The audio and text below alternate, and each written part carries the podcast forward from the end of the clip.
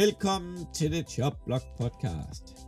Jeg er jeres ydmyge vært, Claus Norberg, med mine to endnu mere ydmyge medværter, Philip Lind Goddag, goddag. og Andreas Nydam. Halløj. Offseason er over os, og der er masser, der bliver fyret. Men det er jo ikke det, vi er kommet for at tale om. Vi er kommet for at lave en, en hyldestudsendelse til Super Bowl-mestrene Kansas City Chiefs og deres historie. Og det er jo, øh, det smukke ved det her er jo, at, at øh, det ikke blev Eagles. Ja, det er virkelig... Kan vi lige så godt sige fra starten af. Øh, eller ikke, om jeg kan sige smukt, det er måske lidt ondt, det er jeg ked af, Claus, men øh, Nej, det er smukt. det havde været en anden episode, hvis det havde været Eagles, vil jeg sige. Jeg havde i hvert fald været mere passioneret, og, og jeg vil sige, at øhm, det er mig selv, der har lavet, hvem der har hvilke punkter. Jeg fortrød virkelig, at det var mig, der havde øh, øh, har området omkring Mahomes i Chiefs. Det går ondt, specielt det Altså, sidste. hvis det havde været Eagles, det havde jeg ikke også, så tror jeg, du har lavet den selv. Det, det, den øh, Så har jeg talt to og en halv time alene. Ja, og det, jeg skulle nok have klippet det sammen, eller kottet i det, øh, men, men det havde du nok gjort selv. Det havde du nok. jeg har bare kørt derud af. Nå, hvad er, jeres, hvad er dit forhold til Kansas City Chiefs, Philip? øhm, det er klubben, Andersen har spillet i. øhm, yes. Ja, det ved jeg ikke rigtig, hvad min forhold skulle være til dem. Altså, jeg synes, de har et mega fedt stadion. Øhm, altså, det er jo ikke, det er ikke nogen, jeg holder med. Det er heller ikke nogen, jeg, øh, jeg vil sige, sådan hader. Eller, altså, det er bare, det er en klub, der eksisterer. Jeg har synes ikke rigtig, har noget forhold til, til Chiefs. Øh, jeg har selvfølgelig fået en smule mere her, når man kommer ind i deres historie og de ting her. Men det er ikke nogen, altså sådan, de har været der, og de har været gode de sidste par år. Men jeg husker dem mest for, for at Morten Andersen spillede der, og de så i, på et tidspunkt med Morten Andersen var, var 10-0, og man snakkede om i Danmark, at nu var det i år, at han skulle vinde den Super Bowl. Det lykkedes så overhovedet ikke for dem. Nej. Ej, øh, jeg kan... Det, jeg har til Chiefs, det er jo mere de år, de havde Dick Vermeil og Peace Thomas og Larry Johnson og Dante Hall. Det var jo starten af vores fodboldtid. Ja, altså Tony Green Gonzalez. Tony Gonzalez, ja, han er gudsbenået spiller jo. Uh, Han, Det har er mere- spillet, han har spillet basketball i college, vidste du det? Vidste? Nej, det vidste nej, jeg nej, det ikke. vidste jeg slet ikke. What? Breaking. Ui! Det skal siges, hver gang nogen snakker om Tony Gonzalez, så skal det nævnes, at han spillede faktisk basketball i college. Eller Antonio Gates. Eller Antonio Gates, ja. Og Sikkert også Jimmy Graham. Ja. Alle atletiske tight ends, der har spillet basket i college, ja. Ja. der bliver det jo nævnt. Det, det gør det. Ja, det, var sådan, det er sådan en floskel. Men øhm, Andreas, hvad er din øh, historie med Kansas City Chiefs, eller har det bare været sådan en irriterende hold, I skulle møde en gang imellem? Jamen, jeg har jo lidt anden forhold, fordi I er jo i, i en anden, helt anden konference, end, end, end de er. Så I ser dem ikke så meget. Øh, ikke fordi jeg har spillet Ravens har spillet meget mod, dem, men, men altså, det har været sådan et hold, som øh, da jeg startede med sådan rigtig at følge med, så var det lige i slutningen af Tony Gonzalez, inden han røg til Atlanta, og det var sådan lidt, de var nede, og, og øh, Romeo Crennel var indover og stod men så tog det altså fart, og så for, jeg har altid godt kunne lide Chiefs, den måde, de har gjort det på. Det har været sådan lidt et, et, et øhm, jeg ved ikke, jeg kan kalde det Patriots Light, altså det der med, at de har haft succes med ikke nødvendigvis de bedste spillere. Øhm, Men, men specielt det sidste stykke tid, de sidste fem år, vil jeg sige, der begynder de at bevæge sig mere og mere over til det nye Patriots. jeg vil sige de sidste 10 år, men det kommer vi til. Ja, det, det er jo så under Andy hele lortet. ja. Big præcis. Red. Men både for til i Philadelphia og Green Bay Packers. Mm. Nå, skal vi ikke bare starte stille og roligt ud? Det er jo et halvgammelt Svend, vi har gang i her. Så der er et par siders noter her. Men vi spoler filmen helt tilbage, og Purple han starter. Og det starter i Texas. Texas. Nej, Texans, du læste rigtigt. Ja. Øh, fordi vi starter hverken med Kansas City eller Chiefs, men med Dallas Texans. Øhm, det lyder underligt, men de andre, episoder, vi har lavet omkring hold, det, det er meget normalt af en eller anden grund, at de hedder noget andet og ligger helt tredje sted og sådan noget. Men det hele kommer til at give mening. Dallas Texans, det er virkelig svært ikke at sige Dallas Cowboys, vil jeg sige, men, men Dallas Texans blev oprettet helt tilbage i 52, men lukkede efter en sæson, hvor de gik 1 og 11. Det gik fuldstændig galt. Så ikke engang efter et kalenderår, så lukkede det igen. Det ligner måske lidt nutidens Texans, faktisk. Altså, de er ikke så gode. Men navnet blev taget i brug igen i 1959, da AFL blev oprettet. American Football League, øh, som skulle være sådan et modspil til den ældre NFL. Og vi skal, jeg kan lige så godt sige nu, at AFL og, og da NFL blev lagt sammen, det kunne være en hel episode for sig selv, så det kommer til at være mini-pixie-udgaven, Og- vi, vi tager nu. Og generelt historien som helhed, AFL, det er også en, en, en lille kras i overfladen, vi Ja. gør her. Fordi Ja, ja, det, det- er, Der kan vi bruge lang tid på, på at tale AFL, NFL det er enormt spændende, og det, hvis man har givet at gå ind og bruge en aften på at læse, læse diverse Wikipedia-sider og historiesider hjem, så gør det, for det er faktisk interessant. Øh, men det har vi ikke tid til nu. AFL har eksisteret, øh, nu har eksisteret i omkring 10 år, og havde hold som Titans, dengang spillede de i New York godt nok, Patriots, dengang spillede de i Boston, de havde Houston Oilers, Buffalo Bills, Raiders, Chargers, Broncos, mange af de hold, vi kender i dag, kommer faktisk fra AFL. Ja, og, Øhm. og, og hele AFC Vest er jo gamle AFL-hold. Det er det. Og, og Det, det synes jeg faktisk er sejt. det er mega fedt lavet dengang. Altså, det er mega fedt. Øh, AFL kom til, fordi at den er kringlet historie, men, men NFL i den her periode her var begyndt at blive rigtig populært, og begyndt at blive en rigtig udfordrer til baseball. Øh, og, mange holdene var blevet populære, bare lige bortset fra Cardinals, der dengang lå i øh, Chicago, og Chicago har jo også Bears, og Bears var jo det store hold på det tidspunkt. Så ejerne, øh, Bidwell-familien, de ville gerne flytte Cardinals. Øh, men ligaen var ikke rigtig med på det, og, og de, Bidwell ville ikke rigtig bare sådan, de ville gerne sælge noget af, af Cardinals, men de ville ikke sælge det hele, de ville stadig have kontrol over det. Det var faktisk rigtig dumt. Øh, og der var flere, der prøvede at lægge bud ind på det. En mand, der hed blandt andet hed Lamar Hunt, øh, som kommer til at spille en rigtig central rolle i det her. Øh, han tilbød at købe hele holdet og trykke det til Dallas. Men fordi Bitbull-familien, de ville ikke opgive den her styring, så faldt det til jorden. Derefter, så gik Hunt, Lamar Hunt og mange af de der andre, der havde prøvet at byde, byde ind på Cardinals, gik til simpelthen NFL og sagde, prøv at høre hvad med vi laver, tror du, fire eller seks nye hold, og udvider ligaen. Og det var NFL, de var sådan lidt, ah, fordi de var rigtig populære, de var bange for, at sådan en stor udvidelse, det ville måske forringe det produkt, de laver, så de sagde nej. Hvad gør man så? Man laver sådan en liga. Og så kommer AFL. Øh, og så er det så her igen, fordi at Lamar Hunt vil jo gerne rykke Dallas, øh, rykke, øh, hvad hedder det, Cardinals hedder det, til Dallas. Så han, de opretter AFL, og så tænker han, der var det Dallas Texans, de kan være et modspil til Cowboys. Det er det, vi gør. De spillede på år, havde begge både Cowboys og Dallas havde faktisk en del succes. Øh, men nu efter nogle få år, så røg de, rykkede de, øh, rykkede Texans, hedder de, fra Dallas til Kansas i 1962 og blev til Chiefs. Begge ligaer, AFL og NFL, blev mere populære, og det blev større, kontrakterne til talenterne blev større, Øhm, der var ikke de samme restriktioner omkring kontrakter og sådan noget, som der er i dag. Øh, og så blev de helt, det blev lagt sammen til sidst. Og blev til det, NF, noget af det NFL, vi kender i dag. Og NFL har udviklet sig meget siden 1963, som er den første sæson, hvor Kansas City Chiefs hedder Kansas City Chiefs og spiller i Kansas. De havde to stjerner med for Dallas. De havde draftet eller skrevet kontrakt med. Linebacker Bobby Bell, Hall of Famer. Virkelig en, en, en nye,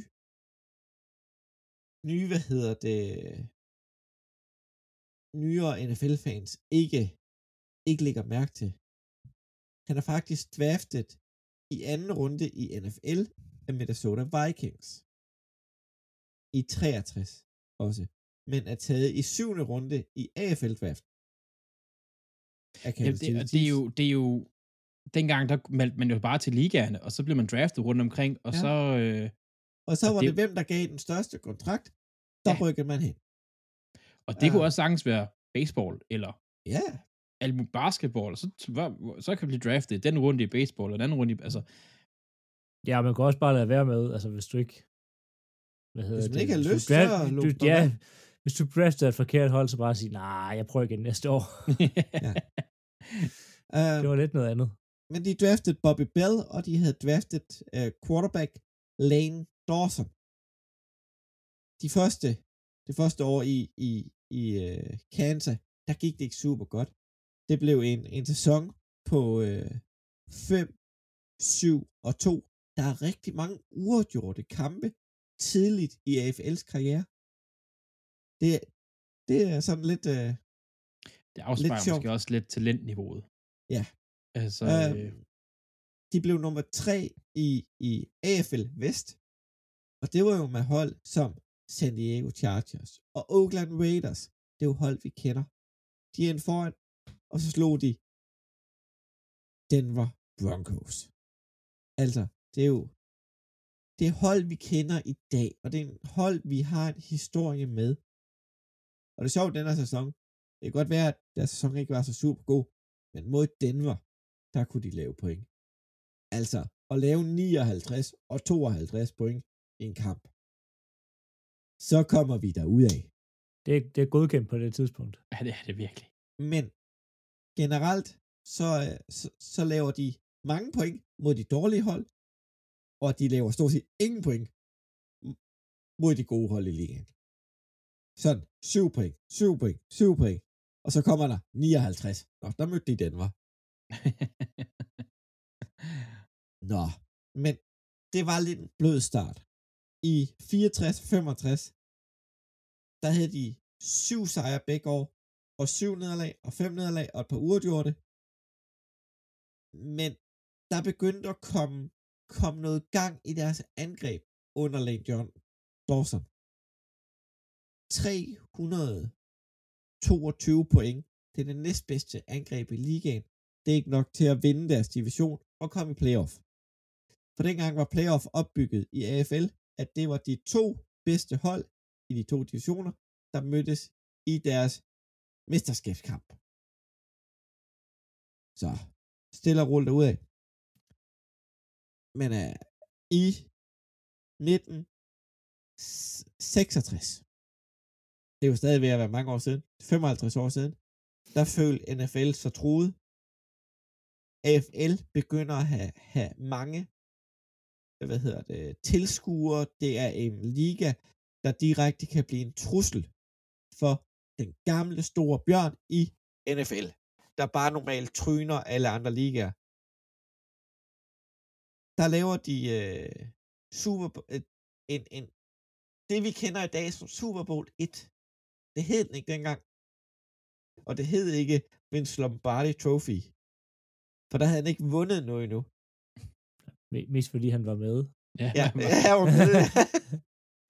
uh, for, for Kansas, de gik igennem ligaen, og endte 11-2 og 1. De scorede 448 point. Vinder over Buffalo Bills stort i deres mesterskabskamp. 31-17. Igen, det er born Alain Dawson forsvaret begynder at komme med, de kan rent faktisk godt være med og, og, og, og holder ting nede. Men de kommer jo så til, til den her kamp mod NFL og møder Green Bay Packers og, og, og får en på munden. Er et markant bedre og dygtigere hold. På det tidspunkt, ja. Den ender 35-10, men det er første gang, de to ligaer mødes i en finale. De havde lidt uh, Super Bowl hangover i 67, men de holder stadig deres gode angreb. Altså lige for at sammenligne, fordi du siger det med de 448, det, ja. det er rigtig pænt på, hvad er det, 14 kamp eller sådan noget? Uh, jeg vil sige så meget, at uh, Kansas City Chief scorede over 400 point under Dick Vermeil, og det er i 2003. Nå, men altså, du kigger på nu, 448 point, det lavede Minnesota Vikings, det er nummer 9 i ligaen nu. Ja. Og de spiller har været 3-4 kamp mere.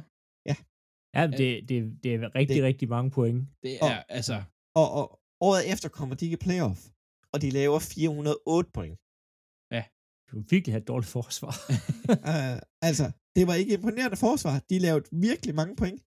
Men den, den hvad hedder det, det år i 1967, der drafter de en helt særlig person.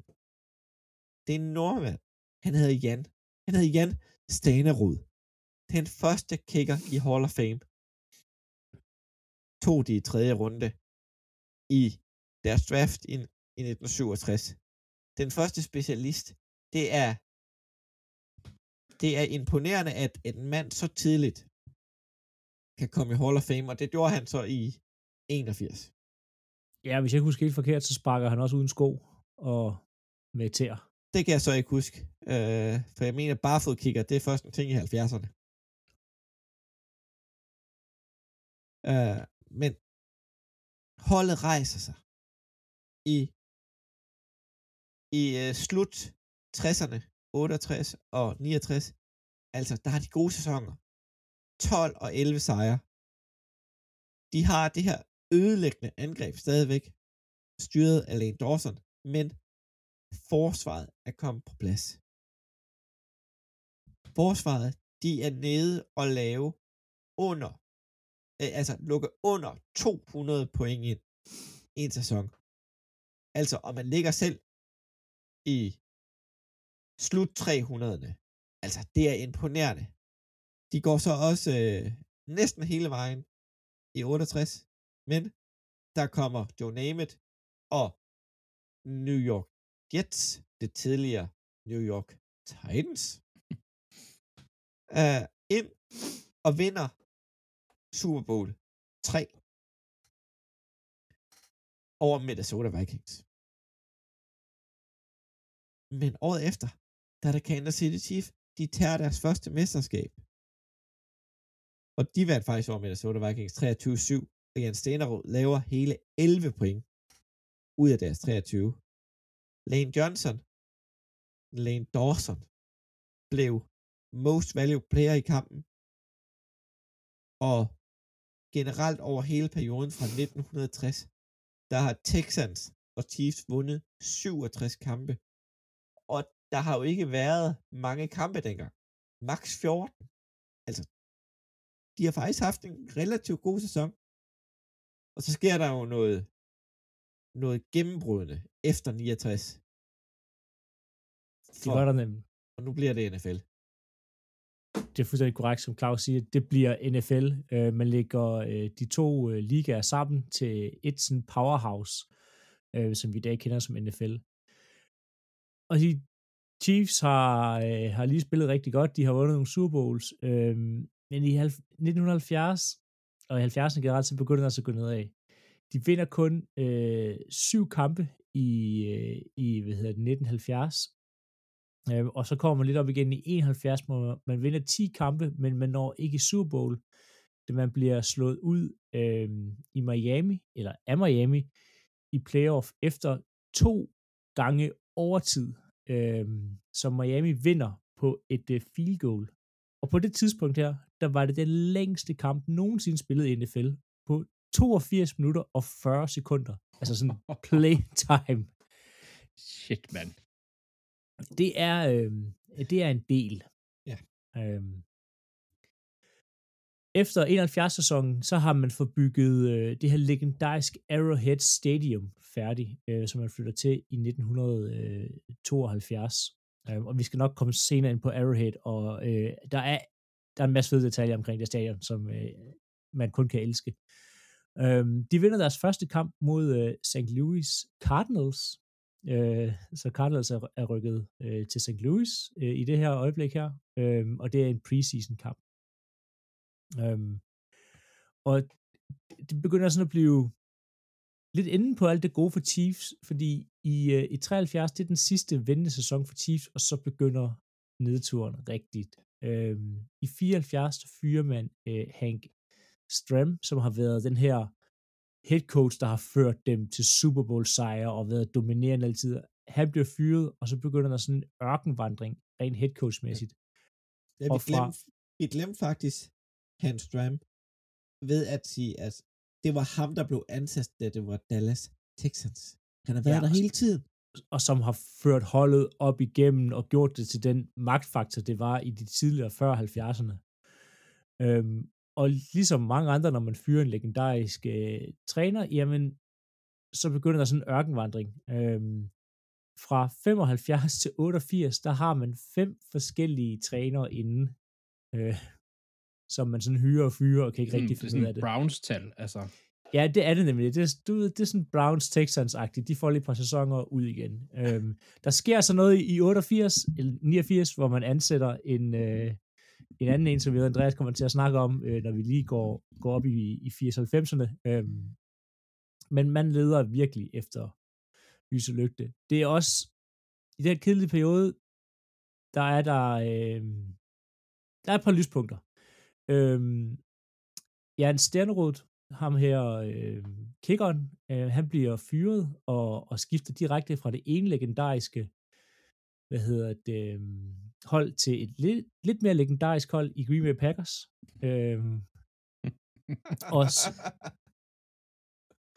og så, hvad hedder det, så drafter man, eller får fat i en, en på det her tidspunkt meget ukendt kicker, der hedder Nick øh, Lowry, øh, LaLaurie, som i, på det tidspunkt, hvor han stopper, er den mest præcise kicker i NFL. Øhm, så det kan jeg sige, det var et rimelig godt byt. Øhm, han har da ikke været så præcis, han kom i Hall of Fame. I starten af 80'erne begyndte det at gå lidt bedre, øh, men, men øh, deres running back, øh, Joe Danley, han øh, løber for over 1100 yards. Han bliver øh, AFC Rookie of the Year. Øh, man går 9 og 7, og man har sådan en følelse af noget optimisme. Så desværre så bliver NFL ramt af, af noget strække, øh, som vi kender det fra, kun fra USA, hvor man kan sådan strække, strække i, i sportsverdenen. Øhm, der har vi både set dommer, der stræk, og øh, NF, NHL har været lukket ned flere gange. Øhm, og og det, det går ikke så godt, og øh, sæsonen efter, jamen, så, så Chiefs, de falder ned på en, en 3-6, øhm, hvad hedder det, record, og det er fordi sæsonen bliver komprimeret, fordi der har været den her strække her. Og så i offseason, så er en stjerne running back, Joe Danley, han dør. Og han dør i et forsøg på at, at redde flere børn ud af en, øh, en sø i, tæt på hans hjem i Louisiana, der er ved at drukne. Øhm, så det er sådan rimelig, rimelig, ja, det er ikke så godt for Chiefs at, øh, at miste den her running back her, for det var ligesom ham, stjernen og ham, der holdt holdet oppe. Øhm, og de nedturen fortsætter lidt.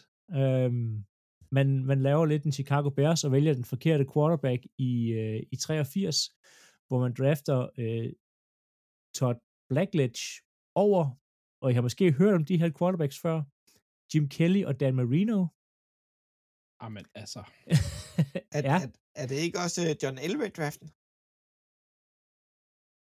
Det kan du godt have ret i, faktisk. Det kan du godt have ret i, men det er ikke, jeg er ikke Jamen, sikker han på... blev taget etter, mener jeg. nemlig. Ja, han blev taget før, øhm, og de tager så ham her, uh, Todd Blackledge, øhm, og Kelly og Marino stadig er på bordet. Øhm, Man kan Og- sige, Blackledge vandt lige så mange Super Bowls, som Jim Kelly og Jan Marino gjorde. ja, men de havde lidt bedre karriere. Ja, øh, fordi øh, Noget Blackledge, bedre. han når nemlig aldrig nogensinde at være starter i en hel sæson for Chiefs. han når at blive bænket inden.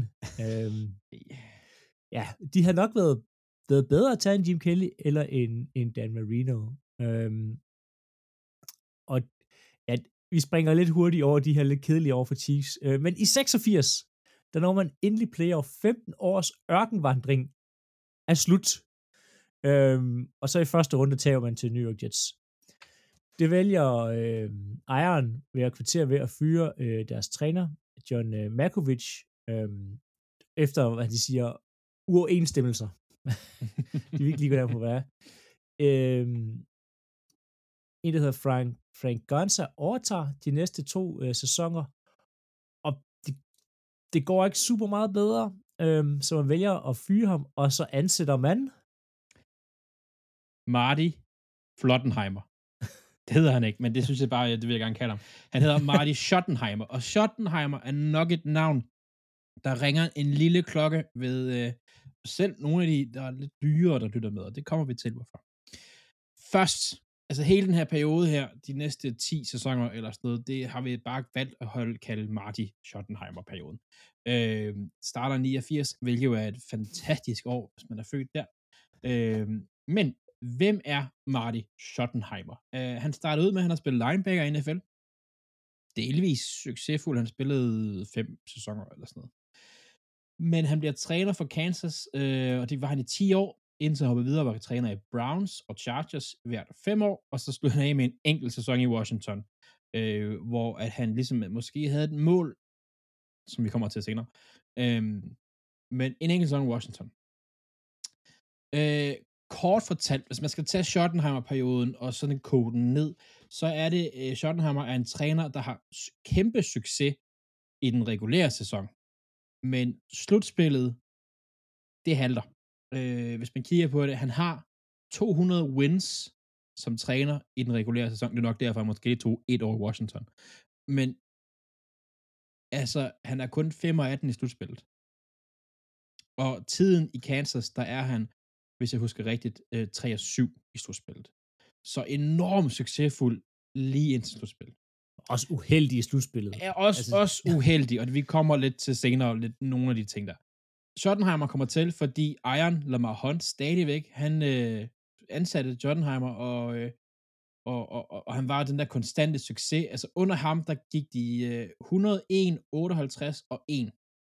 Slutspillet syv gange, det i sig selv er altså imponerende. Men han havde altså, altså svært ved at få succes i slutspillet. Øh, ud af den her lange periode her, så er der lige et par sæsoner, jeg gerne vil hive frem. Øh, og vi skal lige huske en vigtig mand, Pøbel. Det kommer jeg til. Nå, undskyld. Du, du, du, lige lad mig snakke, godt, Claus. Hvis du bare kigger ned, så står der et navn længere ned, du nok bliver glad for at se. Han tager spørgsmål, når han er færdig med fremlæggelsen. Ja. øh, hvor kommer jeg til? Nej, 93. Uh, det er den mest succesfulde sæson, de har haft i 22 år. Altså nu har vi lige haft den her ørkenvandring, som Philip snakkede om. Mm. Uh, de har, Kansas har på det her tidspunkt hævet to tidligere Super Bowl vinder og MVP's ind i Joe Montana og Marcus Allen. Quarterback og running back. Holdet gik 11 og 5, uh, og de stod både Steelers, Pittsburgh Steelers og Houston Oilers på deres vej til deres første AFC-finale. Men der møder de Bills, som er en periode, hvor de er i Super Bowl fire år i træk, uden at vinde nogen. Det skal man også nævne, hver gang man nævner det. Med, øh, med Jim Kelly som med quarterback? Jim Kelly, som de ikke valgte.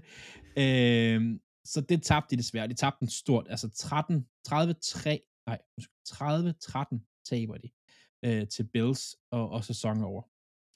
Faktisk så sejren over Houston Oilers i slutspillet er den sidste sejr i slutspil, de har i igen 22 år. Au. Au. Vi hopper lige på år 95. Chiefs, de er 13 og 3, skal møde de undertippede Indianapolis Colts, inden de har fået Peyton Manning på det tidspunkt.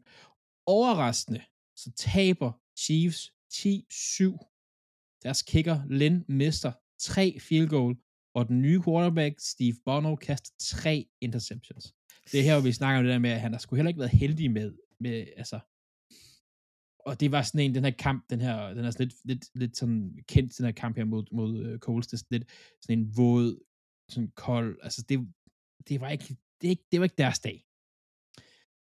Vi hopper lige to år. 1992. Chiefs har en ny quarterback, der hedder Elvis Grabak, som er ja. måske top 10 navn i NFL i min, min bog lige nu. Øhm, han er skadet, og ind kommer Rich Gannon. Endnu et navn, som nogen måske vil ringe en lille klokke, måske mest for hans tid i, uh, i uh, var det Tampa? Han var, han var i Super Bowl med... Raiders? Raiders. Raiders. Det var Raiders. Øh, Gannon kommer ind, starter en masse kamp, har stor succes. Holdet går igen, 13-3. Men i slutspillet, der vælger Schottenheimer at starte Gerbach. Og det staves G-R-B-A-C. Det, det er lidt... Øh, der har været skadet mest af sæsonen over Gannon, som er den, det der The Hot Arm. Han dummer sig der. Og det er dumt, fordi de taber til Broncos i første kamp. En sæson, hvor Broncos går i Super Bowl og taber til Packers, faktisk. Øhm, det var ikke sindssygt godt. Og sæsonen efter i 98, der er Schottenheimer, han træder tilbage som træner. Øhm, efter en rigelig med uheld, man kan sige det sådan, men den sidste beslutning, den var altså også, måske også en beslutning, der lidt definerer, hvem han er som, som person, Han er lidt, lidt, lidt old school træner, og lidt sådan holder fast i sine principper og sådan noget. Den her periode her, øh, der er nogle spillere, der skal nævnes. Øh, jeg har også fremhævet Nick, øh, Nick Lowry, Lowry øh, fordi han var tokker indtil tokker kom. Det er det, jeg ligesom har skrevet ved ham. En Neil Smith på defensive end øh, har fået chances 85,5 sack. Fantastisk. Og nu tøver jeg måske det navn, du er til, Claus. Linebacker Derek Thomas. Ja, hammerne dygtig linebacker. En af de bedste linebacker nogensinde. Ni gange Pro Bowl, to gange, øh, øh, hvad hedder det, All Pro, 90'ernes øh, All Team. Sindssygt dygtig spiller. Virkelig, virkelig, virkelig. Sindssygt dygtig spiller. Ham, jeg hentede til ham, der var med til at opbygge det her fantastiske hold, sammen med Schottenheimer. For han er vigtig. Nå. Han er vigtig. For det, han, han, han betyder også noget længere frem. Det gør han. Altså Carl Peterson, det er ham, du tænker på. Ja, det er det. Ja, det er den, den der GM eller president, øh, som det er. Den her periode, jeg snakker ikke så meget om Peterson, så kan du gøre det, Claus. Den her periode her, Chiefs-fan vil huske den her periode som, som god, men det her manglende potentiale. Schottenheimer var en god træner, som satte sin mærke på NFL. Hans søn er koordinator lige nu for deres Cowboys. Brian Schottenheimer hedder han. Øh, hans coaching tree, altså hvem der ligesom er kommet under ham og kommet ud, altså Bill Cowher, Tony Dungy, Mike McCarthy, Bruce Arians, Wade Phillips, og listen den bliver ved. Uh, vi, han døde desværre, Marty Schottenheimer, sidste, uh, ikke sidste år, 21, uh, på grund af Alzheimer's. Uh, men har virkelig, altså ikke blot i de år, han var i Chiefs, men også lang tid efter. Uh, det er et navn, som stadigvæk ringer en klokke for rigtig mange i NFL. Det, er det. det forklarer lidt pludselig, hvorfor Mike McCarthy har sådan en tendens til at choke i playoff. ja, ja. Der, altså, at de her træner her, altså Bill Cowher var genial i Steelers. Tony Dungy var rigtig god for, øh, Colts. for Colts. For Colts øhm, og Tampa. Og Tampa var han også rigtig god ved. Arians har haft succes, men Mike McCarthy og Wade Phillips, dygtige træner, men ikke helt det niveau, som, som nogle af de andre har været på. Ah, han vandt alligevel en Super Bowl med McCarthy. Det må vi, det, det må vi give ham det. Ja. Men, men efter Flottenheimer, der kommer der en ny periode, Claus. Der kommer en ny periode. Der kommer lige en, en, en lille kort periode imellem, inden vi får en anden legendarisk træner. For Carl Petersen tager en dårlig beslutning. Han, han har ellers taget rigtig mange gode beslutninger med dem, han har draftet. Andreas kom ind på mange af dem. Uh, men de vælger at ansætte Gunter Cunningham som head coach. Det er deres defensive koordinator. Han har været på holdet siden 95 under Marty Schottenheimer. Det er ikke imponerende. De ender 9 og 7 og 7 og 9. Ikke noget playoff. Det bliver sådan et, et indesigende, lidt anonymt hold. Han bliver fyret. Marty, øh, hvad hedder Dick?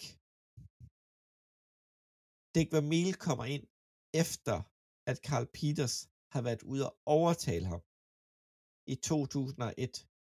Og det er lige efter, han har været i Super Bowl og har vundet Super Bowl med St. Louis Rams. Men Carl Petersen tager sin bil, kører ud i vinmarken, hvor Dick Vermeil, han, øh, han producerer vin.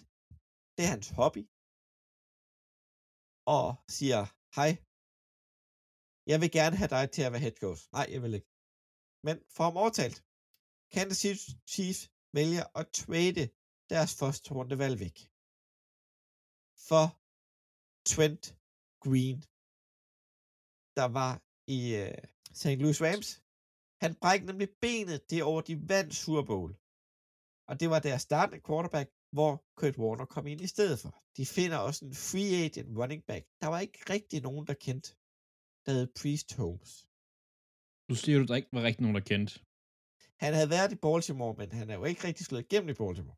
Ej, det var fordi, de havde en running back, der blev 2.000 yards foran ham, Ja. ja. men han var stadigvæk god i Baltimore. Han var god i Baltimore, men han vil gerne være leading man.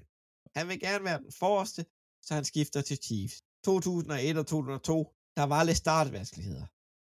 6 sejre, 8 sejre.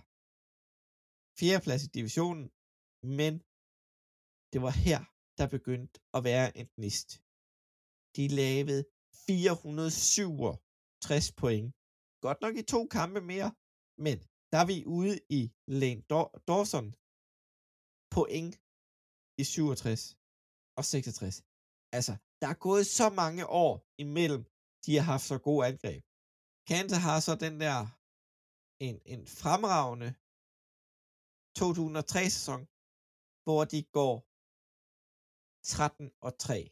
Det er sæsonen med Morten Andersen. Pist Holmes bliver øh, scorer single season touchdown rekord med 28 touchdowns i en sæson. Den bliver slået to gange de næste to år efter af Sean Alexander og Leden Tomlinson. Han var toppen af poppen på det her tidspunkt. Virkelig god spiller. Men igen kommer de i playoff. Hvad hedder det? Møder de Coles med Peyton Manning i det, det divisional kampen. Virkelig shootout. Ikke sådan uh, Green Bay mod Arizona i sin tid, men 38-31. Uh, og det, det, det, det, og de startede 8-0 og 10-0 på øh, 8-0 på Arrowhead. Men det var, det var imponerende, men de kom ligesom ikke i mål. De taber igen i playoff. De har Tony også med på hold, Tony Gonzalez. Var det ikke ham, der spillede basket? jo, det gjorde han faktisk i college. På, på et tidspunkt har han spillet noget basket. Ja. Øh, Ja. power forward. Power forward, ja. Um, de efterfølgende år, der er det lidt lidt om de taber luften. De vinder t- øh, 10 kampe, de to efterfølgende år i 4-5. Priest Holmes går i stykker. Larry Johnson kommer ind. Og så tænker jeg, hvem fanden er Larry Johnson? Det er en running back. Han er også bare god. De har draftet. Og så, så laver han lige 1700 yards. 1750 yards på en sæson. På ni starter. Altså, 2004 var Tony Gonzalez' bedst statistiske år med 1200 yards og 102 reception. Altså, de kan komme fremad, men de kan ikke lige komme over stregen. De bliver ved med at tage i playoff. I 2005 bliver det Dick Vermeil sidste år. Han retire. Han går på pension igen. Ikke imponerende. Men nu går det nedad. Ja, det må man sige. Øh, Jeg er på igen. Jeg har fået nedturene, Claus, åbenbart. øhm, og det er fint nok, men sådan, efter, sådan to uger efter, at det Mille sagt, nu er det slut. Nu skal jeg bare lave noget vin og drikke en masse vin. Øhm, så altså, Kansas City har tidligere haft et meget stærkt forsvar, øh, og man øh, ansætter så en øh, head coach, der hedder Herm Edwards. Problemet var lidt, at øh, Edwards også på det her tidspunkt er træner, øh, øh, head coach i New York Jets. Øhm, så man trader et øh, fjerde rundevalg for ham øh, i øh, 2016. Ja, 2016, det har været fedt. I 2006-draften. øhm, fordi man vil bare, man vil, altså, Herm Edwards vil man gerne have. Han er også tidligere, øh, hvad hedder det, scout for Chiefs, så de kender ham og, og tænker, at de vil gerne have deres mand tilbage i bygningen. Hans første sæson er lidt op og ned. Trent Green, som øh, Claus tidligere fortalte, øh, de byttes til, deres quarterback her, øh, bliver skadet. Man kommer heldigvis tilbage i midt i sæsonen, og hans backup har faktisk gjort det okay, så de er 5 og 3. Så man tænker, der er håb forud her. Trent Green fører dem til en 7, øh, 9 og 7 rekord. Så tænker man måske, Trent Green faktisk ikke kunne have spillet. Øhm, de går ind i sidste, hvad hedder det, spillerunde her, Kansas City. Der er seks andre hold i AFC, der skal tabe, før de kan komme i playoff. Det vil sige, det er sådan rimelig langt ude. De ender med at komme i playoff. Det er noget af, Ja, det er det, er noget af altså det, det er noget af det mest mirakuløse, der er sket i NFL i nyere tid. Seks hold taber, Chiefs vinder, og de kommer i playoff. Kun til at blive fuldstændig rundbarberet af, af Coles i første runde og taber 23-8. Øhm, efter den her øh, lidt ikke sådan lidt en meh sæson i 06, tænker man, Trent Green, det var faktisk ikke det, vi havde forventet øh, af dig. Så de sender ham til, til Miami Dolphins. Man starter så alle mulige quarterbacks øh, i løbet af den her sæson her. En Damian Howard, en øh, Bodie Coyley, øh, og, og, til, og det, det fungerer ikke rigtigt for nogle af dem. Øh, må man nok erkende, og man ender med en 4 og 12 sæson. Det eneste lyspunkt, der er, det er Jared Allen. Øhm, han fører ligaen i 6 med 15,5. Han var fandme Øh, også god. Han Nej, var hvor var han god. vanvittig, og altså, virkelig, virkelig dygtig. Ja. Øhm, men problemet er, at Sachs laver ikke så tit point. Og så Chiefs tænker, i 8, de kigger rundt, hvem er vores bedste spiller? Jared Allen øh, bliver de enige om, og så skynder de sig at trade ham væk til Vikings. Øhm, Hvor han bare gik op og bare i, Og- Gik Ja, amok. ødelagde alt. endnu mere altså, på træls. den gode måde. Ja, nej, det var i forfærdeligt. Han, de skulle aldrig have traded ham.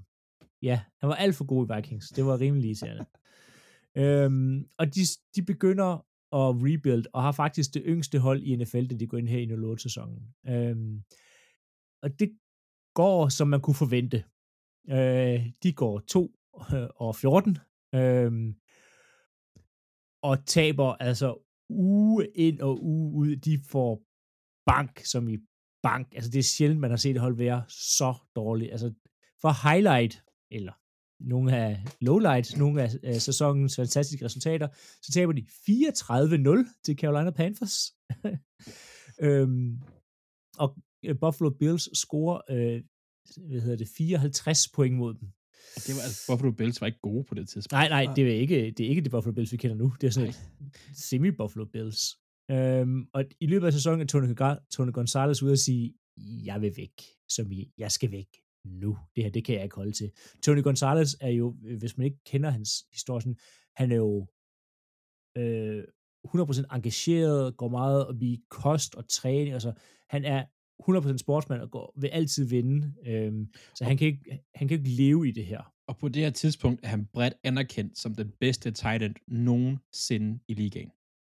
Altså, han er en superstjerne. Han er, han er øh, Rob Gronkowski, han er, hvad hedder det, øh, Kelsey, han er, øh, altså, Han, han, han, han er en blanding mellem dem, du lige har nævnt. Han kan blokere, men han kan samtidig løbe ruter som en wide receiver. ja, det er, det er mere sådan en superstjerne. Ja, altså, han er han er toppen Han er, han er toppen af poppen. poppen i det her, altså Tony Gonzalez. Han bliver i, øh, i 9, laver man samme nummer igen, men man kigger, hvem er den bedste spiller tilbage, det er Tony Gonzalez, og så bytter man øh, ham til Falcons. Hvor han Øhm, også Tony- bare var god. Ja, lige præcis. Ja. Han fortsætter med, og han, han, Tony Gonzalez, øh, nu kan jeg ikke lige huske 100% skal hjem, han spiller jo i lang tid, ja. og Ja. er god alle de her år, fordi han virkelig er sådan 100% atlet, der sådan, før Tom Brady, øh, altså gik meget op i kost, og, og sørge for at få sovet, og alle de ting her. Det gjorde Og- Tony Gonzalez, før ligesom det blev, det var noget, man gik op i. Og, og det kan man jo også godt se den dag i dag. Jeg tager lige Tony lidt op på en pedestal her og siger, den måde, han kommenterer kampe i dag, på den måde, han, han viser sig offentligt. Han står knivskarpt, og han er i slutningen af 40'erne. Ja, og han er, alt- han er rigtig dygtig til alt, han foretager sig. Altså, han gør alting 100%. Øhm, men han går gået til Falcons, og øh, Herm Edwards har på mirakuløs vis overlevet alle de her fan, øh, forfærdelige øh, år her, men nu blev det for meget i, indtil 09-sæsonen. Og øh, man ansætter Todd Harley, øh, og holdet bliver forstærket, og det bliver forstærket, fordi det kunne ikke være meget værre, af Matt Castle som quarterback, Og så en linebacker, man måske kender, Mike Wabel, øh, der nu er head coach i Tennessee Titans. Man tænkte jo, at man skulle have lidt det der Patriots magic. Ja. Og så tog de Tom Brady's backup og en gammel quarter, og gammel linebacker. Men, Ja. men det var jo også lige efter, Matt Castle havde haft sin ekstremt gode sæson, da Tom Brady øh, sprang sin ACL i fire kamp. Ja. Ja. McCassel er altså en opgradering på det tidspunkt her. Ja, ja, ja. Og man, man opgraderer faktisk øh, hele to sejre, øh, så man, man, man slutter øh, 4 og 12. Så i, i 10, der vælger man også at tænke på, nu har vi fået nogle spillere, og måske vi også skal kigge på nogle trænere. Øh, så man ansætter Charlie Weiss og Romeo Crennel, øh, også kendte navne, hvis man følger lidt med i NFL, øhm, som defensiv offensiv koordinator. Og det er altså noget, der virker det her.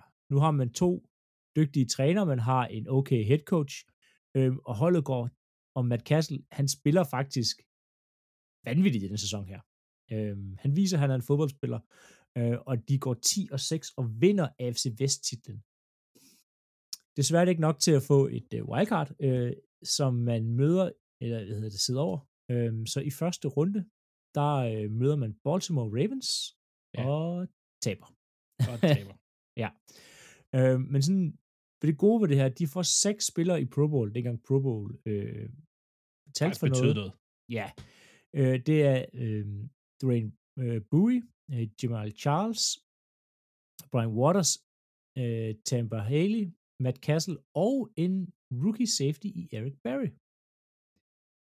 Og samtidig så bliver øh, Jamal Charles, han bliver, hvad hedder det, FedEx Ground Player of the Year, det vil sige den bedste running back. Øhm, og Dwayne Brown, eller Bowie, han, hvad hedder det, får flest touchdowns i NFL. Han var altså undervurderet. Ja, Dwayne Bowe. Ja. Meget, meget, meget. Øhm, og det er faktisk ikke, man snakker så meget om, man snakker altid Tyreek Hill, Tyreek Hill, Tyreek Hill, men der var altså Dwayne Bowe før øh, Tyreek Hill, som også var en, en, en dygtig, dygtig receiver. Desværre så kan man ikke holde niveauet det efterfølgende år, og 10 eller 11 og 12 går det ned ad bakke. Faktisk så er de så ringe i 12, at de ikke er foran på noget tidspunkt i løbet af sæsonen. Som i overhovedet ikke. Det skete en gang før i øh, sådan NFL, AFL øh, historie. Det var for Buffalo Bisons tilbage i 1929. øhm, Fuck. man fyrer selvfølgelig øh, nogle head coaches, og Romeo Crennel, øh, han har overtaget på et tidspunkt det her, men det er faktisk Romeo Crennel, der fører dem til det her forfærdelige 12 år. Øhm, og hvad sker der så efter 12 med Romeo Crennel, Andreas? Så kommer redningsmanden. Men først skal de lige have fyret Romeo Cornell. øhm, og det kan, den her periode her, det kan faktisk siges meget kort. Øh, Kansas, de fyrer deres head coach, Romeo Cornell. Rigtig god koordinator. Rigtig, rigtig dårlig head coach. Øh, de fyrer deres GM, Scott Piello, tror jeg han hedder. Så, hen, så går de til Packers og henter John Dorsey, deres øh, lead scout, og finder en Andy Reid frit på markedet, som her er blevet, øh, hvad skal man sige, Claus, han er ikke blevet fyret i Eagles, men, men de øh, Han- gik han- hver deres vej. Han blev fyret, men, men de var kørt lidt træt af hinanden efter Ja. 16 års ægteskab. Han var blevet lynchet ud af fansene, var han. Det var. men, men det her, de gør nu, det er det, der ligger grundstenene til den periode, de er i lige nu. De gør noget andet, eller Andy Reid og John Dorsey gør noget andet. De smider simpelthen Matt Castle på borden, væk med ham. De henter Alex Smith, Alex Smith, quarterback, tidligere første pick i draften, som ikke levede op til de forventninger, der var for ham, men kun fordi han blev draftet nummer et. Alex Smith var en god quarterback. Og det kunne Ja. Andy Reid se. Og Problemet- Han, Alex Smith vil jo altid være forbundet med Aaron Rodgers. Problemet er jo, at hvad er det i valg 22 eller 26 eller 24. 24. 24, der, der bliver øh, Rodgers draftet i samme draft, og de spillede begge to i California øh, i college, eller Ja. sådan. Det er, hvad det er. Men Alex Smith er faktisk øh, det eneste galt med ham, da han blev valgt som nummer et. Han er faktisk en rigtig god quarterback. Reed kan finde ud af at bruge ham, øh, og de, de begynder at ligne noget her. Øh, den her periode dog ligner lidt Schottenheimer-perioden. De har flere rigtig gode sæsoner, men ikke den store succes i slutspil. Faktisk så vinder de ikke en kamp i det her slutspil, før de slår Texans i 2015, og det har jeg valgt at kalde J.J. Watt-kampen. For det var en af J.J. Watts helt sindssyge sæsoner, hvor han så bliver skadet i, øh, i den her kamp her i slutspillet, og, og de taber, for de kan ikke noget. Øh, men her igen, der ser man Andy Reid som den gode coach, han er, og, og det her John Dorsey, det her, hvad de, hvad de, de kigger fremad. Dog startede de med at draft Eric Fisher, det var ikke så godt. Den glemmer vi lige. Han blev draftet øh, som øh, nummer to, tror jeg, i øh, 2013, men i anden runde... Vil lige, Eric Fisher er altså en okay spiller. 2013 er en forfærdelig draft. Nej, nej.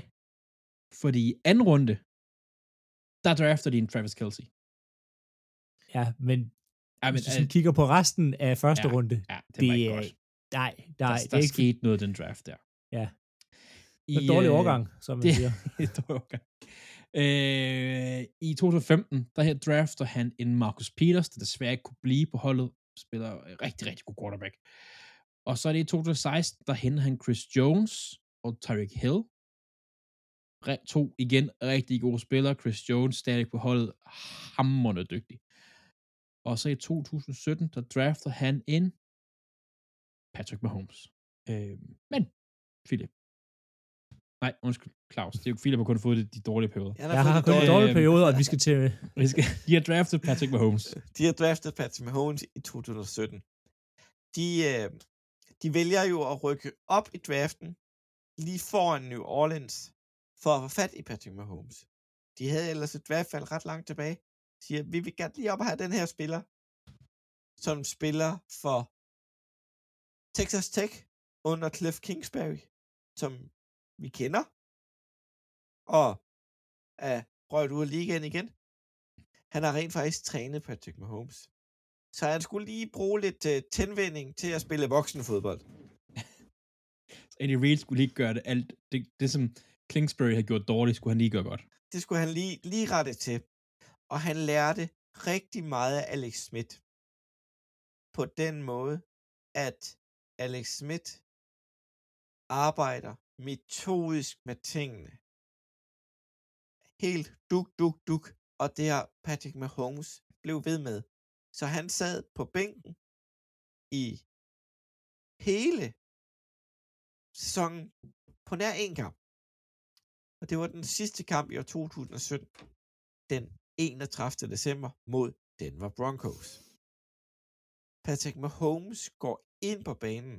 Chiefs vinder 27-24. 22 completion, 284 yard. Godt nok interception. Men her, der starter det. Man kan godt se, der er talent i den her dreng. I 18 bytter man Alex Smith væk til Washington. Han Og var dengang skade, han kom til skade. Skade, øh, ja, han ødelægger ben og det hele. Ja, det var tæt på, at Alex Smith ikke kom til at gå igen.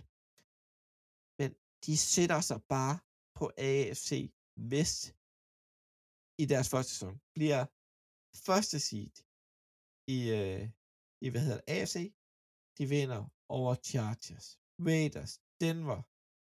De sweeper division kamp, Kommer i playoff. De vinder over Pittsburgh og Cincinnati i playoff.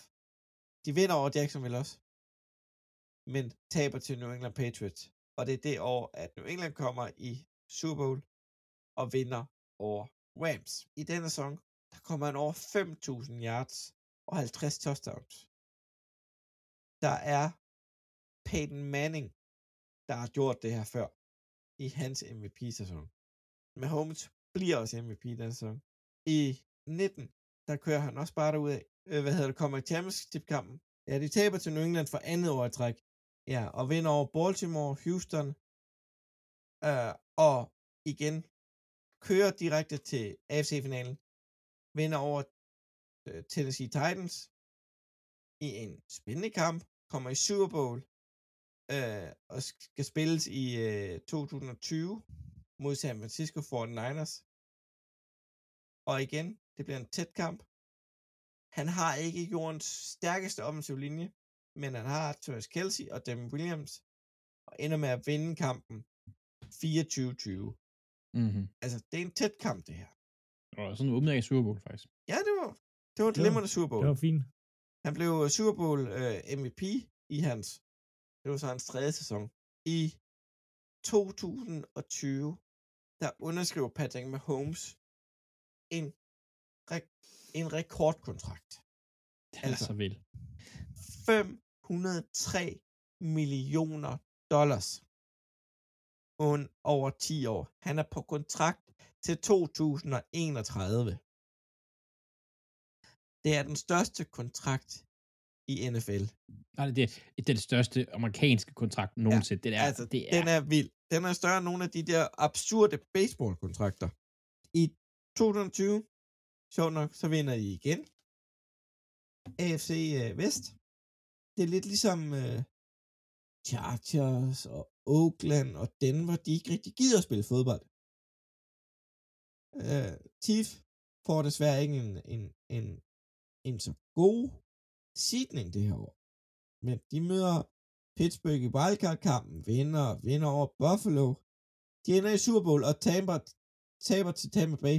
Ja, det der, hvor Mahomes løber for 512 500 yards. ja, Ja. ja. Lige så mange, lige så mange Rundt yards millioner, han har fået.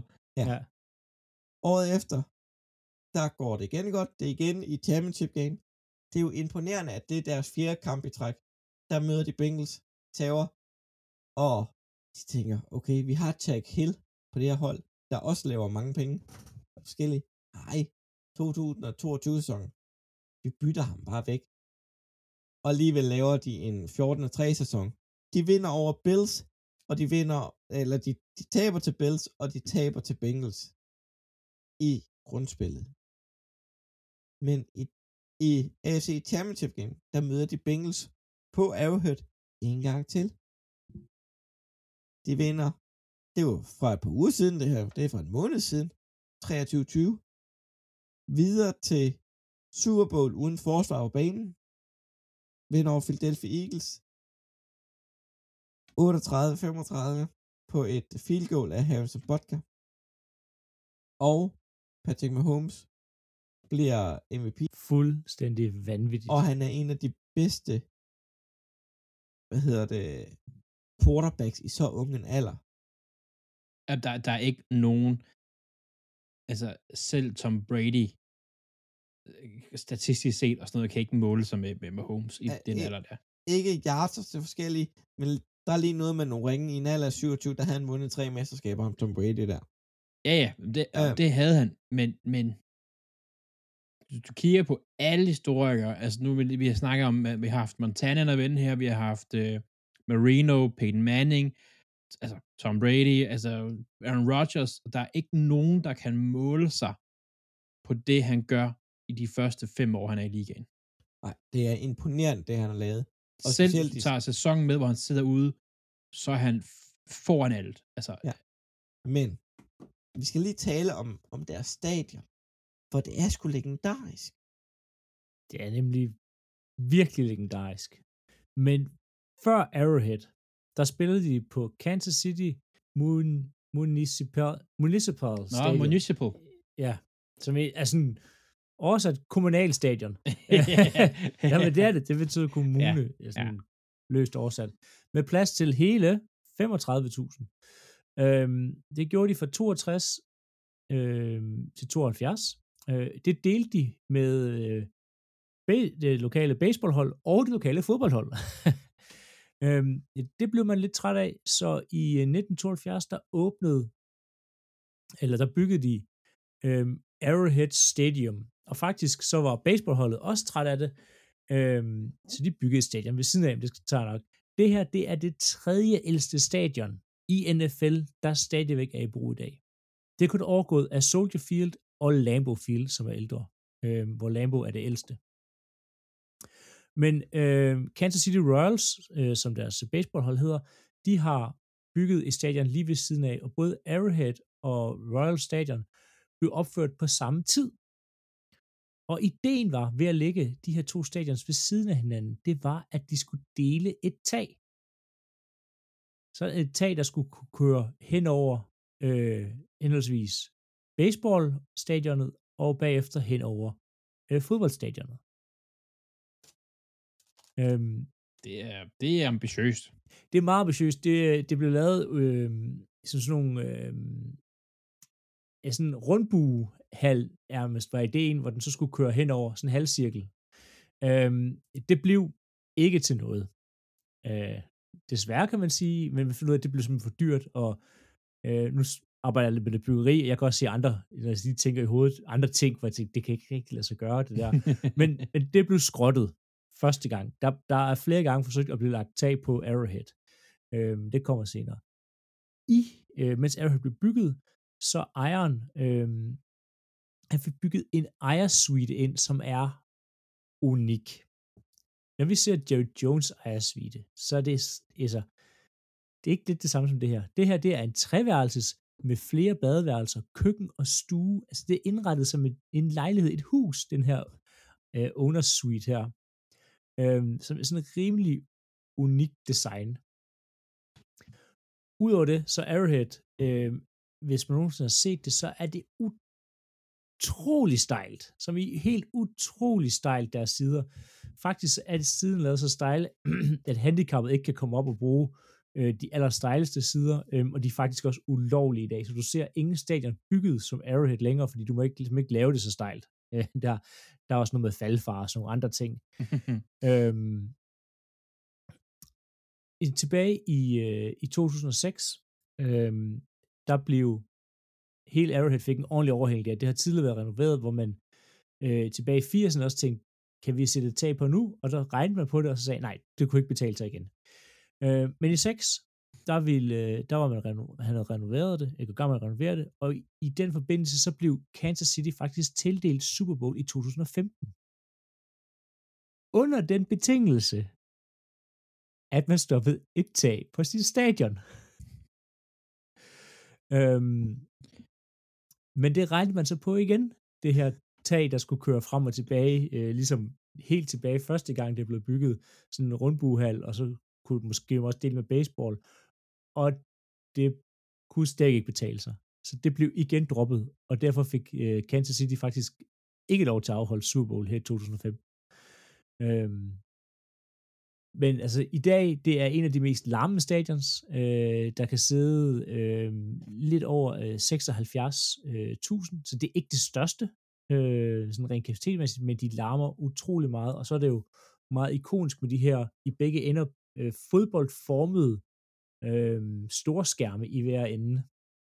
Så det er et, et super, super fedt stadion, og et stadion, jeg virkelig, virkelig godt kunne tænke mig øh, at komme til at se øh, fodbold på på et tidspunkt, fordi jeg tror virkelig, stemningen er fuldstændig unik. Ja. Men det er jo et gammelt hold, så de har også nogle rivaler. Det har de, og, og vi har været inde på det lidt før. Altså, hele AFC West har jo fulgt det sad, mere eller mindre, siden AFL-dagene. Så ingen tvivl om, at deres rivalisering, den ligger rigtig meget der. Broncos, Chargers og Raiders. Specielt vil jeg sige Raiders ud af dem der. Chargers har været sådan rigtig dårlige nogle perioder. Øh, og været okay andre, men har heller ikke kunne finde ud af det slutspil. Så Raiders har virkelig været på der. Broncos også lidt. Men hvis man skal kigge lidt udenfor, det kunne jeg godt tænke mig at gøre faktisk, fordi der er to hold, jeg vil fat i. Et ældre en, det kunne være Colts. De mødte Colts rigtig meget i slutspillet i, uh, i sådan 90'erne, 0'erne-agtigt. Uh, øh, har også haft nogle ret træls nederlag til Colts. Men ellers så vil jeg hive fat i Bills, fordi Bills går også lang tid tilbage. Og der begynder at danne sig lidt de er ikke de eneste to, men der er lidt det der Josh Allen kontra Mahomes, hvis vi tænker Brady, Manning, der er lidt sådan en rivalisering mellem de to, og de to bliver tit sammenlignet med hinanden. Så hvis man kigger lidt uden for divisionen, så, så vil jeg nok sige, at sådan et hold som Bills kunne være, kunne være en af de, øh, også fordi de er gode nu, Bills. Altså, de kommer til at møde hinanden i slutspil til næste år. Nu har vi talt om holdets historie. Vi skal også lige have sat os et All-Star-hold. Og Philip, du har fået lov til at sætte angrebet. Det har jeg nemlig. En lille snak om det. Ja, vi starter selvfølgelig ud med uh, quarterback. Um, det kan ikke rigtig være andre end Patrick Mahomes. Nej, den er god nok. Altså, ja, altså, han, det er bare det, han har vist indtil, altså, i den hans korte, situationstegn karriere, altså, det er fuldstændig vanvittigt. Han er så dygtig. Øh, altså Super Bowl MVP, øh, vundet Super Bowl, det hele. Jeg synes ikke, øh, der er, der er grund til at, at, at køre rundt i, at det bliver selvfølgelig med Holmes. Øh, running back-mæssigt, her er der med et crowded field at vælge fra. Øh, Priest Holmes er, er mit første valg på running back-pladsen. Øh, legendarisk.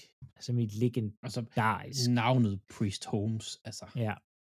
Øh, lige over 7.000 yards, øh, 76 touchdowns, øh, løbende, vil jeg mærke. Kun syv grebne, fordi han er en running back. Mm-hmm. Øh, er All-Pro, Pro Bowler, øh, Offensive Player of the Year i, i 02. Øh, desværre øh, lidt kort karriere på grund af skader, men wow, hvor var han altså special, special, da han virkelig var på toppen. Øhm, og anden running backen, der har jeg godt nok været lidt rundt omkring. Det kunne have været øh, Larry Johnson. Det kunne have været en Gemma Charles. Øh, der er mange at vælge fra, men det bliver en spiller helt tilbage fra 60'erne. Abner Haynes. Øh, jeg har sjovt nok ikke set ham at spille her. Jeg har kun kigget på stats og læst lidt. Men altså et gennemsnit øh, på, på 4,8, øh, 39 touchdowns og næsten 4.000 yards. Øh, altså, han virker til i hvert fald at have været Super god. to gange, tre gange Pro Bowl og, og to gange All Pro. Øhm, og så vinder han i 60'erne AFL MVP og er på AFL øh, All Time 60'er team. Så jeg synes, han er berettet her. Så skal ja, ja. Jo, ja. Jeg kunne godt, jeg kunne godt. Jeg kunne også godt lide Jamal Charles, den måde, han løb på. Altså, han, han ligesom gled igennem det hele. Det, det... det kunne jeg også godt, men hvis, altså, hvis jeg skulle vælge, så, så var det kun folk, jeg havde set spille. Ja. øhm, fullback blev lidt sværere, men øh, det eneste, jeg lige kunne øh, både huske øh, og finde, der spillede fullback, var Tony Richardson. Øhm, men han er nok en legendarisk fullback i mine øjne. Han er nemlig en legendarisk fullback. Based. Seriøst, han var based. Ja. Øhm, ikke så mange yards, 15 touchdowns. Uh, Hall of Fame, Hall of Fame All, uh, altså 2000-holdet. Øhm, to Pro, altså et, et based af en fullback, som vi, som vi selv sagde. Så receiver, Kansas City Chiefs har ikke haft så gode receiver. Altså sådan, når du kigger ned igennem... Nej, ikke i forhold til, hvad der måske har været altså i ligaen på... Altså. Ja, når du bare kigger sådan hele hans historie igennem, altså, for det bliver nemlig, øh, som man tænker, Tyreek Hill og øh, Dwayne Bowe, der, der vinder den her. Så Tyreek Hill føles nok ikke tale om, er virkelig hurtig og dygtig, men jeg synes jo ikke over, altså, når man kigger over en hel, altså en hel franchise, så burde Tyreek Hill ikke være den bedste. Burde han det? Nej, men han, han er, spiller jo også i en, en æra, altså, hvor han, han øhm, hans tal vil se større ud, fordi han spiller i en rigtig kasteglad æra. Altså, ja. øhm, at, at, der, der, mangler, der, mangler en, der mangler sådan en Randy Moss-type. Altså, ja. du vil sige, fordi ja, han er god, men han fører kun, det, han har et år, han fører ligaen i touchdowns. Han har kun valgt til Pro Bowl altså, én gang. Øhm, han har kun 7.000 yards. Det er sådan, han er god, og dygtig, ikke nogen superstjerne. Mm. Til gengæld så øh, superstjerne Titan Tony Gonzalez. Vi har talt stolpe op og stolpe ned om Tony Gonzalez. Øh, jeg synes ikke, vi skal tale mere om ham. Øh, men kunne man ikke lave om, hvis nu man fjernede en receiver, Tyreek Hill. Ja, ja og så til Tyreek Kelsey med to og Titans. Kelsey med to ja. Titans. Fordi det, Kelsey, han er kraftet også. Ja, de stiller op i 11 personnel for nu af. To Titans. um, offensiv tackle, left tackle, det bliver øh, Jim Tyra. Øhm, han er i på 60'ernes AFL, øh, hvad hedder det, øh, Alls team, og øh, ni gange Pro Bowls og seks gange All Pro, og starter øh, 178 ud af 180 kampe. Det er, jo, det, er jo, det er jo godt. Det er rimelig godt, øh, valgt til rimelig meget. Øhm, så på left guard, der kom Eddie Buddy, Buddy ind. Øh, en gammel Svend, der spillede tilbage i, i fra 63 til 76. Øhm, igen, 60'ernes All-Pro team, syv gange Pro Bowls, to gange All-Pro. Jeg har ikke så meget at sige, sige om det er mest ting, man har læst, det er derfor, han er kommet på. Yeah. Øhm, han starter også 161 under 177 kampe, så også en rigtig Ironman-type øh, på left guard. Center. Jeg overvejede at skrive Creed Humphreys. Ja. Men... Tre år i ligaen. Ja, det er det. Så det blev til Jack Rudney. Igen. Øh, lidt det samme som de to andre. Øh, spiller 171 øh, ud af øh, 178 kampe. To gange Pro Bowls. Øh, fire gange Pro Bowls. Ikke rigtig så meget siger om det, det igen. Der er ikke nogen superstjerner som center øh, for Chiefs. Um, right guard, det bliver, og det er faktisk deres største stjerne øh, på den offensive linje, Will Shields, øh, der spiller helt fra, fra hvad hedder det, 93 til, til 06. Øh, 12 gange Pro Bowls er han valgt til. Ja. Øhm, to gange All Pros, øh, Hall of Fame, øh, hvad hedder det, 2000-holdet, en af de bedste nogensinde øh, til det her.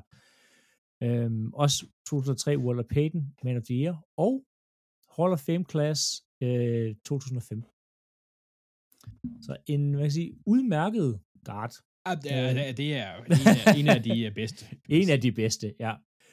Øhm, og hvis du er på, øh, på right tackle med en, man øh, kender, nemlig, øh, jeg sad, jeg var lige at tage Fisher, men han var left tackle. Øh, så right tackle går til hans øh, kammerat Mitchell Swartz. Øh, Heller ikke en dum spiller. Nej, og det var mest fordi recency bias. Jeg har set ham spille, jeg synes faktisk, han er, han er okay, øhm, og det var ikke, de andre statsmæssigt passer meget godt i forhold til Swartz. Ja. Og så går vi over på den defensive side af bolden. Det er mig, der har taget den der. Jeg plejer normalt at tage special teams, hvor vi har Andreas, som, øh, som også går lidt meget op i defense, ligesom jeg gør. Vi starter på en øh, defensive end, der hedder Jerry Mays. Også en af de gamle drenge, tilbage fra 60'erne. 140 kampe, 65 sacks, 7 Pro Bowls, og med i deres Super Bowl, første Super Bowl. På, øh, ved siden af ham, der har vi en i den samme periode. Det er Hall of Famer Buck Bohannon.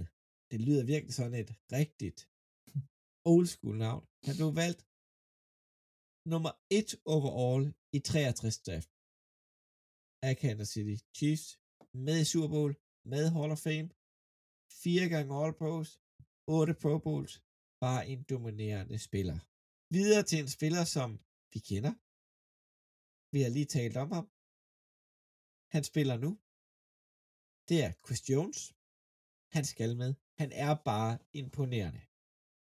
Jamen, han er, han er, han det er lige meget. Han er, han er, så han er en, han er af de bedste liga lige nu. Han skal med. Han, han, han, han er stadig 65 sacks.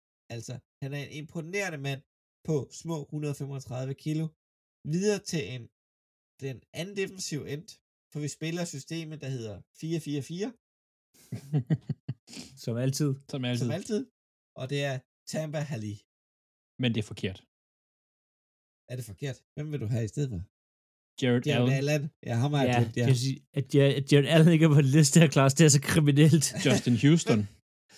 Men de har, Ja. de har mange gode pass rushers. Det har de. De har Så det er mange svært gode. og, og, og, og så har de jo også en Derek Thomas og Bobby Bell, der var med til at opbygge det her som outside linebacker. Altså, jeg må jo tage et valg.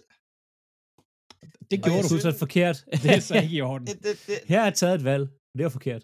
det er jo et Allen, men en af grundene til, at jeg har valgt Ali over Allen, det er blandt andet Ali, han spiller altså hele sin karriere i Kansas City Chiefs, alle 177 kampe. Om det er svært at spille, når de trader der væk, Claus. Ja, men der er nok de grund til, at man bliver traded væk. Jeg siger, man kan ikke blive enige. Jeg siger, Ej, det var fordi, de Ja. var, det var fordi, de var dårlige. Det er fordi, de De, var de, de var sådan, hvordan kan vi blive dårligere? Ja, Ja. Altså, og, vi skal have det første rundevalg. det er sådan en diskussion. Så på en øh, outside linebacker, så har vi øh, Bobby Bell, en af de helt gamle drenge, Hall of Famer, Hall of Fame All 70'er team, 9 Pro Bowl, Super Bowl champion, 6 All Pros, imponerende spiller. Så kommer vi til nok forsvarets største stjerne. Han er her desværre ikke mere. Det er Derek Vincent Thomas. Imponerende spiller. Han har jo kun 126,5 599 taklinger. Han er desværre ikke mere. Han døde i år 2000 i en bilulykke i en alder af 33. Det var under hans spillekarriere. han, kan ikke, han kan ikke overvurderes. Nej. Det kan han ikke. Det Men- kan men- han ikke. Så har vi uh, linebacker Will Lane. Også tilbage en, uh, en uh, 60'er mand. Virkelig dygtig linebacker. Altså, ham har jeg faktisk set video af. Han var ond. Modbydelig. Og han der vundet Walter Syv- Payton of the Man of the Year også, men det er så, hvad det Ja. er. uh, 27 interceptions som linebacker. Det er sgu også ret godt lavet. Så har vi en spiller. Han er måske lidt kontroversiel for nogen, men jeg kan faktisk godt rigtig godt lide ham. Det er Derek Johnson, linebacker. Det er en af dem, jeg kan huske, da vi, da vi begynder at se fodbold. Han er bare bund solid linebacker. Der var en enkelt år, han spillede i Oakland. Det er det eneste, jeg kan sætte på ham og siger, hvorfor skulle du lige skifte til Oakland Raiders af alle hold i 2018? Mhm. Men- Money! Men det var sidst i hans karriere, han var ligesom sagt, sagt nu, nu, nu, næsten 1000 solotaklinger i karrieren. På øh, cornerbacken, der havde jeg det lidt på samme måde, som øh, med Philip havde som wide receiver. Jeg synes, man skulle lede lidt, ellers havde det ikke været længe nok i klubben. Jeg har taget Emmett Thomas, Hall of, Hall of Famer, og spillet hans trøjenummer er retired i Kansas City med nummer 18. Det er ikke hver dag, man ser det. Nej, han, han, han har spillet igen hele karrieren i Kansas, og 58 interceptions og 5 touchdowns i 181 kampe. Det er bare imponerende stabilitet. Det blev Albert Ray Lewis, Hmm. cornerback, Le Pro Bowl. Jeg synes, at uh, Trey Law har været der i for kort tid. Derfor blev det ham den anden her. Og Det- Ja, det var nok i ret. Jeg kender ikke lige Albert Lewis, men sige, Tyler kunne have været et, et godt bud. Jeg vil Men også, han var- hvis jeg skulle smide et bare par navne ud.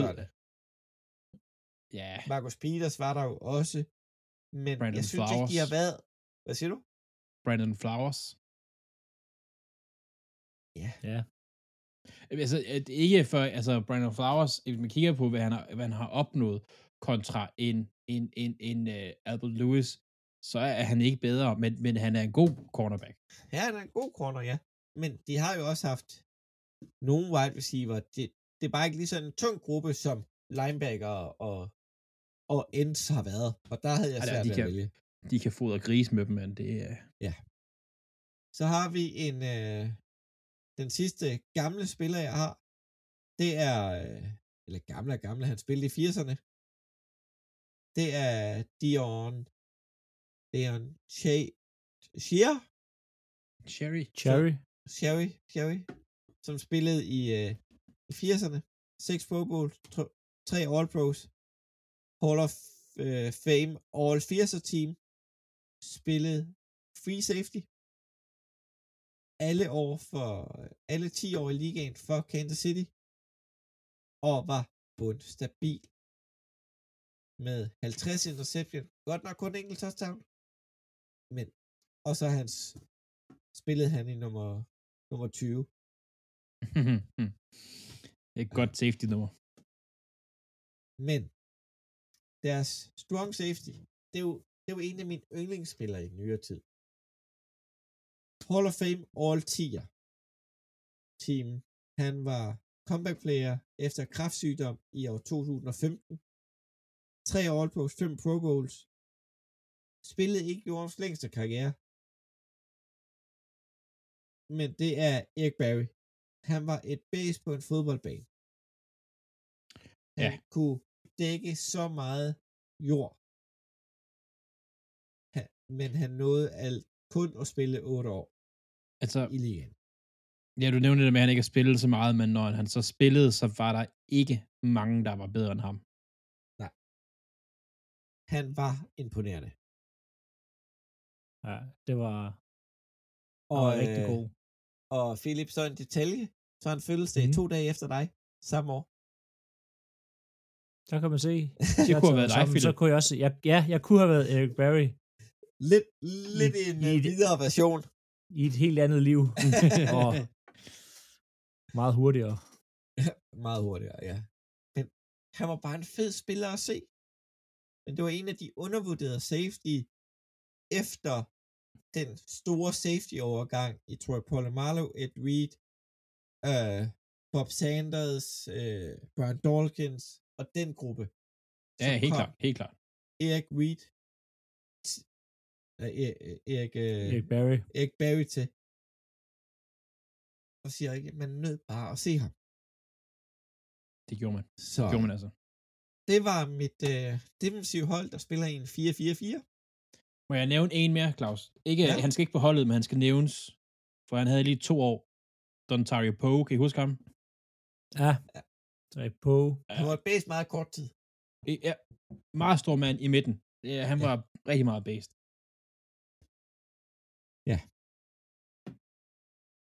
Men øh, det er også lige så meget, hvilket spillere, der har gjort betydning i længere tid. På, han var fed spiller at se. Ærgerligt, at han ikke øh, kunne holde den slanke linje lidt længere. Nej, det, det var et problem for ham, kan man godt sige. En smule. Et special team, Andreas. Ja, jeg skal sammensætte special teams, og det er ikke nemt, øh, fordi hvad er godt special teams? Øh, men jeg kigger lidt på det, og øh, som kigger, der har jeg jo ham der, Nick Lowry, Lowry, som vi snakkede om tidligere, altså den mest præcise, indtil Justin Tucker kom ind i ligaen. Så du tager simpelthen den første Hall of Fame kicker ud? Ja. For... Ja. Okay. Fordi han er nordmand. Og så kan man kalde det, hvad man det vil. er kontroversielt. Ej, men Ja. han, Kontroversielt. det er kontroversielt, men, men hvis jeg har en kicker, så vil jeg have præcision. Jeg vil være sikker på, at de kan ramme. Ja. Derfor har jeg valgt ham. Mm-hmm. Ja. Det er, Men I mine øjne, der er det øh, ikke nær så stor, altså, øh, som Jared Allen ikke er på holdet. Det her, det er, det er småt. Nej, det er faktisk værre. Nej, det er det ikke. Ponder. Hvordan vurderer man en ponder? De- øh, average hang time? Average, der er mange måder, men jeg har valgt Gerald, Wilson, og øh, det baserer jeg på når jeg læser om ham og kigger på hans stats. Øh, han burde måske være en ponder, der er i Hall of Fame, men det kommer ikke til at ske. Hey, der er kun Stop. én ponder i Hall of Fame, og han er fandme fra Oakland Raiders. Ray Ja. Guy. Bray Guy. Det er også et sjovt navn. Øh, jeg vil gerne starte med øh, punt returner. JT Smith, en gang All-Pro. Øh, fire punt return touchdowns. Super god spiller. Men på kick return, der har vi Dante Hall. Og der er kun én grund til, at vi har Dante Hall. Han har måske det bedste nickname i hele NFL. The Human Joystick. Udover den ene grund, så også, at han var jo Han var vildt god til det. vanvittig. Ja. Altså, som i helt igennem vanvittig. Ja. Til det. Altså, Det var øh, han har jo fem, øh, han har faktisk også returnet punts, men han har Ja, fem det punt har han return nemlig. touchdowns. Han har, jeg vil ikke vælge ham til det, det samme, det synes jeg ikke er fair. Seks kick return touchdowns. Han, per kick return, der snitter han 24 yards. Øh, han har ført ligaen i både kicks og punt return. Altså, han er all øh, øh, 2000 Hall of Fame team, og ja, Han har det med en af de der punts, han nemlig returnede mod Packers i, i, i den sæson, hvor det var sådan, kan han holde, kan han holde den her streak i live med at lave et special team touchdown hver uge? Og ja, det kunne han. Jeg vil sige, den, den vildeste stat, der er ved ham, det er, at han over sin karriere, han har spillet, han spillet i Chiefs i 6 år. Han har over 10.000 total return yards på punt og kick return. Langt de fleste, han har 8.500 kick return yards. Det er fuldstændig... Det er mange. Det er sindssygt. Ja, jeg har ikke fundet en long snapper. Hvad med din punt returner? Det var JT Smith. Nå, det var J.T. Smith. Det var JT Smith. Jeg vil ikke tage vælge Dante Hall kunne godt have været begge to, men jeg synes ja. Jeg har ikke fundet en long snapper, fordi at øh, Hvad? Det har jeg ikke. Det må jeg indrømme. Jeg, den, den liste, den, den, den har jeg sgu ikke lige kigget igennem. Og så har jeg altså valgt at inkludere coach, for det synes jeg altså også, vi skal have med her, og der har jeg altså taget Andy Reid. Øh, jeg ved godt, der er nogen som, som Schottenheimer, vi har nævnt Dick Vermeil og sådan noget, Ja. men, men Andy Reid har bare haft kæmpe succes på kort tid. De har kort tid, han har været der i 10 år. Men, Oh, men, de, to, de to coaches, der har haft mest succes i Kansas City Chiefs, det er Andy Reid, og det er øh, øh, ham der Storm, fætteren. Nu har jeg glemt navnet. Hank, Hank Storm. Hank Storm. Og det, er, det skal være Andy Reid. Det er- det altså. skal det det der kan ikke, det kan der ikke være så meget rafle om. Men Et til Andy. nu er vi ligesom kommet til vejs ende om Kansas City Chiefs. Er der noget, øh, Philip, du er overrasket over ved at have, have undersøgt om det her hold? Deres historie, altså jeg synes lidt en gang, at man glemmer, hvor meget historie der egentlig er i Kansas City. Øhm, og det kan være, fordi de ligger i AFC, og som vi også snakker om, der er- det, er- jeg fokuserer mere på NFC-hold, fordi ja. det er dem, man møder, og sådan, snakker, om, altså de, AFC er sådan, det er samme division, men det er stadig lidt, altså, det er over i Mordor, AFC. øhm, The North of the Wall.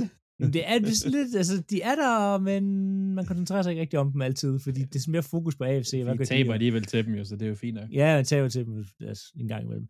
Øhm, altså, der er så meget historie i, øh, i Kansas. Øhm, også bare at det med, de har, altså, de har været det de er jo en af de få hold, der faktisk har blevet det samme sted i lang tid. Ja. De, øh, de er jo de er jo teknisk set kun recorded én gang Ja. øh, fra Dallas.